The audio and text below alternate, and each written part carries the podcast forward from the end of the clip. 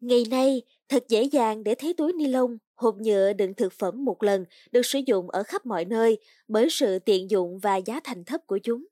Tuy nhiên, có rất ít người biết, hoặc có thể là biết rồi nhưng vẫn bỏ qua những tác hại của túi ni lông và đồ nhựa đối với sức khỏe khi đựng thực phẩm, nhất là thực phẩm nóng.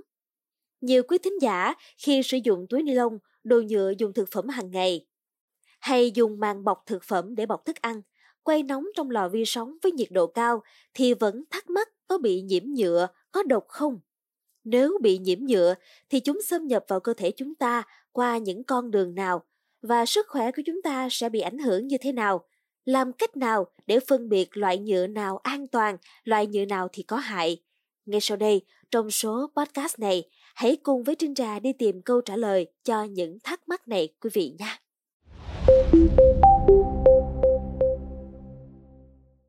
Thưa quý vị thính giả, loại nhựa mà chúng ta dùng phổ biến nhất đều có chứa vi nhựa. Các hóa chất vi nhựa có trong thực phẩm là một hỗn hợp các chất phụ gia mà nhà sản xuất cố tình thêm vào như là chất độn, chất ổn định, làm mềm, dẻo, dai túi ni lông và hộp nhựa. Những hóa chất này có thể theo các hạt vi nhựa xâm nhập cơ thể chúng ta thông qua việc làm nóng thực phẩm bao bì nhựa, thời gian đựng và bảo quản lâu.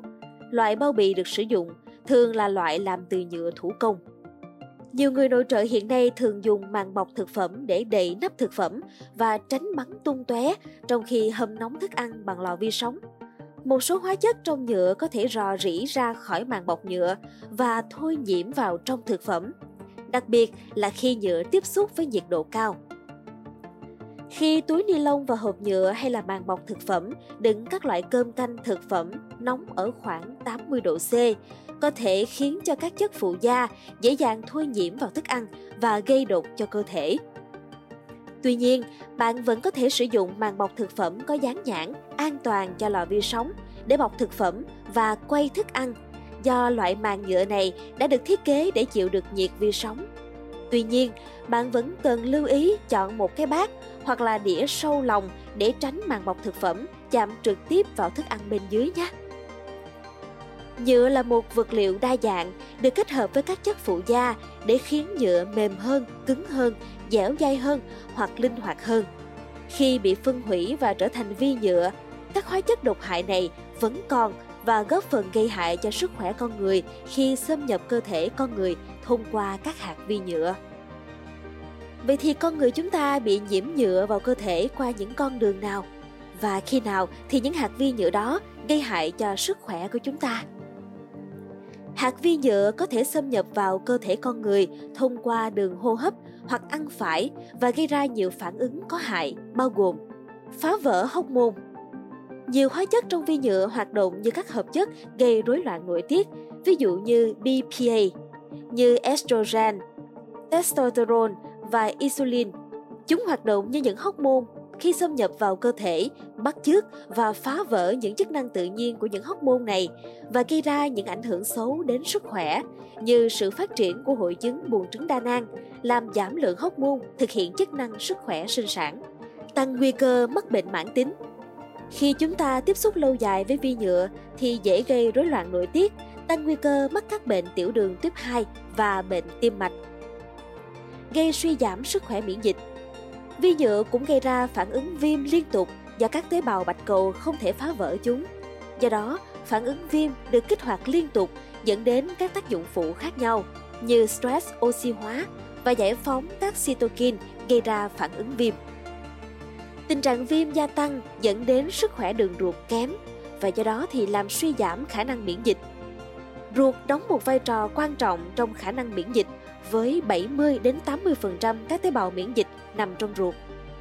Tiếp xúc vi nhựa lâu dài cũng làm mất cân bằng hệ vi sinh vật đường ruột, làm suy yếu vi khuẩn tốt và phát triển vi khuẩn xấu, làm tổn thương thêm đường ruột và suy yếu sức khỏe miễn dịch.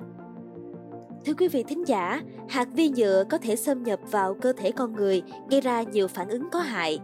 Vậy có cách phân biệt loại nhựa nào độc hại, loại nhựa nào an toàn hay không?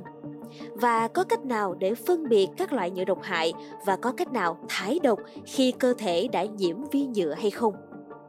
Thì theo tiến sĩ bác sĩ Trương Hồng Sơn, Viện trưởng Viện Y học ứng dụng Việt Nam, Nhựa an toàn là nhựa không chứa các hóa chất độc hại, ví dụ như là chất độc BPA gây ung thư, béo phì, vô sinh, vân vân. Thứ nhất là không dùng trong điều kiện mà sử dụng cái cho để đồ cho cái những cái là thực phẩm nóng. Vâng.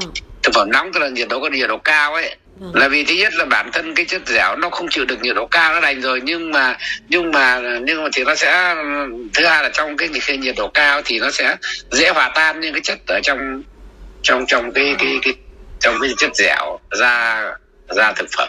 Vâng. vì chất dẻo thực phẩm thực chất dẻo không phải nó chỉ là một chất mà là rất là nhiều chất. Trong đó là có những chất phụ da rồi đấy nó hòa tan ra nó gây ảnh hưởng xấu đến sức khỏe. Nhưng cái cái cái thứ hai mà chúng ta cần rất đơn giản nhớ tức là không sử dụng những cái loại mà nó muối mặn nó chua thì thì là nó dễ, dễ bị hòa tan vì nó chua tức là nó quá xít vâng. mà nó nhận biết là cái đơn giản ra nói thực phẩm nó bị chua vâng. thực phẩm bị chua thì thì là muối dưa chua nó cũng chua nhưng mà cơm để mà thực phẩm nó bị thiêu thì bị thiêu nó cũng chua nó chua tức là tính acid nó tăng lên hoặc là thực phẩm nó mặn còn nó mặn thì nó chứa nhiều cái muối nhiều muối chủ yếu là ở đây là nó muối của nó của nó cái mặn tức là muối natri tức là muối ăn ấy những phẩm ấy thì không nên ừ. chứ còn tôi cái cái cái cái cái đồ nhựa mà nó đựng nước trung tính nhưng mà thì đựng nước uống ấy ừ. rất là tốt chứ Vâng. chai nhựa đấy rồi là những cái đồ nhựa nó dùng nước uống ấy nước nước trung tính là đun sôi xong để nguội chứ đun sôi để nóng xong rừng rực xong đổ vào xong thì lại lại lại không tốt vâng. thì lại phải để thật nguội xong đổ vào đựng nước thoải mái để đi đâu nó không bị vỡ vâng. thay vì cái dùng đồ thủy tinh nó vỡ rồi nó nặng vân vân đồ nhựa nó nhẹ nhàng có 7 loại nhựa thông dụng thường được sử dụng hiện nay. Người dân có thể phân biệt các loại nhựa dựa vào các ký hiệu được in dưới đáy vỏ chai, hộp nhựa bằng các con số từ số 1 đến số 7. Các con số này biểu thị dấu hiệu phân loại nhựa và cho biết loại nào nên dùng và loại nào không nên dùng. Số 1. Nhựa PET hay còn gọi là PETE, polyethylene terephthalate là loại nhựa thông dụng thường được dùng để đựng thực phẩm dạng lỏng như là nước uống, nước ngọt, gia vị, ví dụ nước mắm, nước tương. Nhựa PET khá đảm bảo an toàn ở nhiệt độ bình thường. Tuy nhiên, chỉ nên dùng một lần và không nên tái sử dụng do vỏ chai dễ bám mùi vị và vi trùng. Nhựa PET cũng dễ biến dạng, cong queo khi gặp nhiệt độ cao và thẩm thấu chất độc trong nhựa vào thực phẩm. Số 2 nhựa HDP hay HDPE.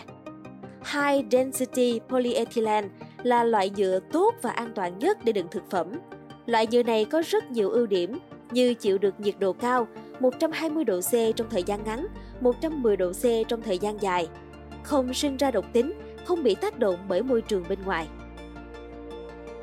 Số 3. Nhựa PVC là loại nhựa mềm dẻo, đa dụng nhưng lại chứa rất nhiều hóa chất độc hại như Flalatex cản trở sự tăng trưởng của hormone và năng lực sinh sản, bisphenol A, BPA. Nhựa PVC thường được sử dụng để sản xuất nhiều vật dụng như túi ni lông, màng bọc thực phẩm, chai đựng nước, đồ chơi. Loại nhựa này khi gặp nhiệt độ cao sẽ thẩm thấu chất độc vào thực phẩm. Do đó, đây là loại nhựa không an toàn để đựng thực phẩm, nhất là thực phẩm nóng vì vậy, không nên bọc thực phẩm bằng màng bọc PVC quay trong lò vi sóng ở nhiệt độ cao. Số 4. Nhựa LDPE Low Density Polyethylene cũng là loại nhựa không sinh ra độc tính, chịu được nhiệt độ cao 95 độ C trong thời gian ngắn, nhưng kém bền hơn HDPE về tính vật lý, dễ gãy, chịu va đập kém, vân vân. Đây là loại thường được sử dụng để sản xuất túi ni lông, găng tay ni lông, chai lọ đựng hóa chất, Loại nhựa này cũng nên chú ý khi dùng ở nhiệt độ cao. Số 5. Nhựa PP Polypropylene là loại nhựa có tính chịu nhiệt tốt nhất từ 130 tới 170 độ C nên được sử dụng thông dụng để làm các loại hộp đựng thực phẩm. Vì thế được xem là có khả năng chịu nhiệt tốt, không sinh ra độc tính, an toàn khi sử dụng, đựng thực phẩm nóng hay quay trong lò vi sóng. Số 6. Nhựa PS Polystyrene là loại nhựa rất rẻ và nhẹ. Loại nhựa này được ứng dụng để làm các hộp đựng đồ ăn dùng một lần hay là cốc nhựa dùng một lần. Tuy có khả năng chịu nhiệt nhưng vẫn có thể thẩm thấu chất độc vào thực phẩm dưới tác động của nhiệt độ cao hay thực phẩm có chứa axit kiềm mạnh. Do đó không an toàn để đựng thực phẩm. Vì vậy, không nên sử dụng nhựa PS để đựng thực phẩm nóng. Số 7. Nhựa PC là loại nhựa rẻ tiền và cực kỳ độc hại. Loại nhựa này thường được dùng để sản xuất vật dụng đựng hóa chất hay bình đựng nước. Khi đựng thực phẩm nóng có thể khuếch tán các chất độc hại nguy hiểm vào thực phẩm, ví dụ như chất độc BPA. Bác sĩ Trương Hồng Sơn cho biết như vậy, những loại nhựa có ký hiệu 1, 2, 4 và 5 là an toàn để đựng thực phẩm, còn những loại nhựa có ký hiệu 3, 6, 7 nên tránh dùng để đảm bảo sức khỏe cho người tiêu dùng quý vị nhé. Vậy thì thưa quý vị, cơ thể của chúng ta có thể thải độc khi đã nạp vi nhựa vào cơ thể hay không?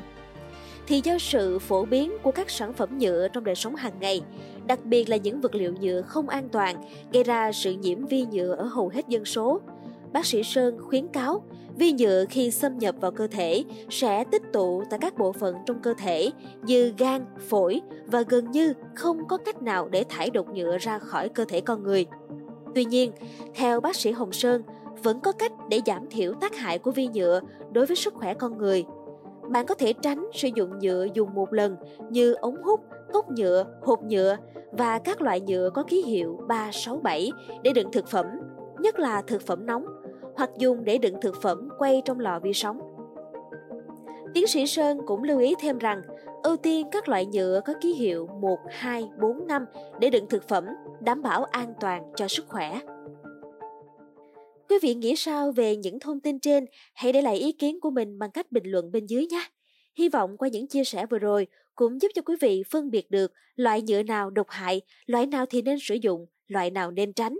Đồng thời, đây sẽ là hồi chuông cảnh tỉnh cho chúng ta trong việc sử dụng quá nhiều túi ni lông và đồ nhựa như hiện nay. Cảm ơn quý thính giả đã lắng nghe số podcast này. Đừng quên theo dõi để tiếp tục đồng hành cùng podcast Báo Tuổi Trẻ trong những số lần sau.